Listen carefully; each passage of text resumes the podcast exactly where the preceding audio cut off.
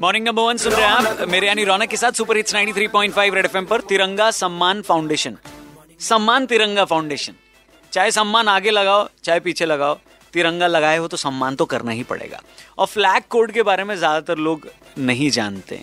इसलिए सिर्फ़ एक दिन नहीं हर दिन तिरंगा डीपी पे हो सकता है, दिल में भी हो सकता है, घर के बाहर भी हो सकता है, पर सम्मान भी होना चाहिए। इसलिए सम्मान तिरंगा फाउंडेशन लगातार लोगों को जागरूक भी कर रहा है और अतुल पांडे जी हमारे साथ जुड़ गए हैं क्योंकि इनकी एक ड्राइव भी चल रही है। कल शाम कल दोपहर से लेकर के आज शाम तक ये चलेगी। जहाँ जहाँ पर अगर तिरंगे का थोड़ा सा मतलब क्या कहते हैं, या तो ठीक से लगा नहीं है, या उसका हाल अब सही नहीं है, यानी कटा फटा या टूटा हुआ तिरंगा है तो उसको सम्मानपूर्वक विदा भी किया जाना चाहिए। तो ये बताइए सर क्या चल रहा है? कल दोपहर 12 बजे से लेकर हाँ। के आज शाम सात बजे तक हमारी एक कलेक्शन ड्राइव ई कार्ड जो है शहर में चलेगी हर तरफ़। और लोगों का काफ़ी अच्छा रिस्पांस दो तीन कॉल्स तो सिर्फ़ इसलिए आई जो अप्रिसिएट करना चाहते थे कि इतना अच्छा इनिशिएटिव है। उसके अलावा दो तीन जगह हमें झंडा गिर मिला या पोल में गिर लटका हुआ मिला क्योंकि आधी बहुत तेज हवा भी चल रही है।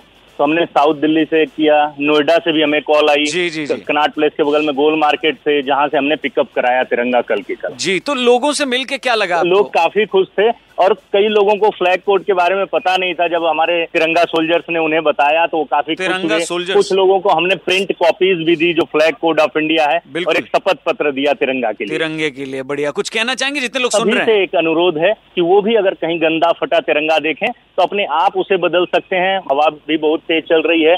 तो हो सकता है जानबूझ करके नहीं ऐसे भी तिरंगा गिर जाए या झुक जाए। तो आप जहाँ भी देखें उसे उठा लें और सम्मान पूर्वक रख लें। क्या बात गाना ये बजेगा थोड़े टाइम में। बढ़िया काम कर रहे हैं सर आप लोग all the best Red F बजाते रहो। आते हैं।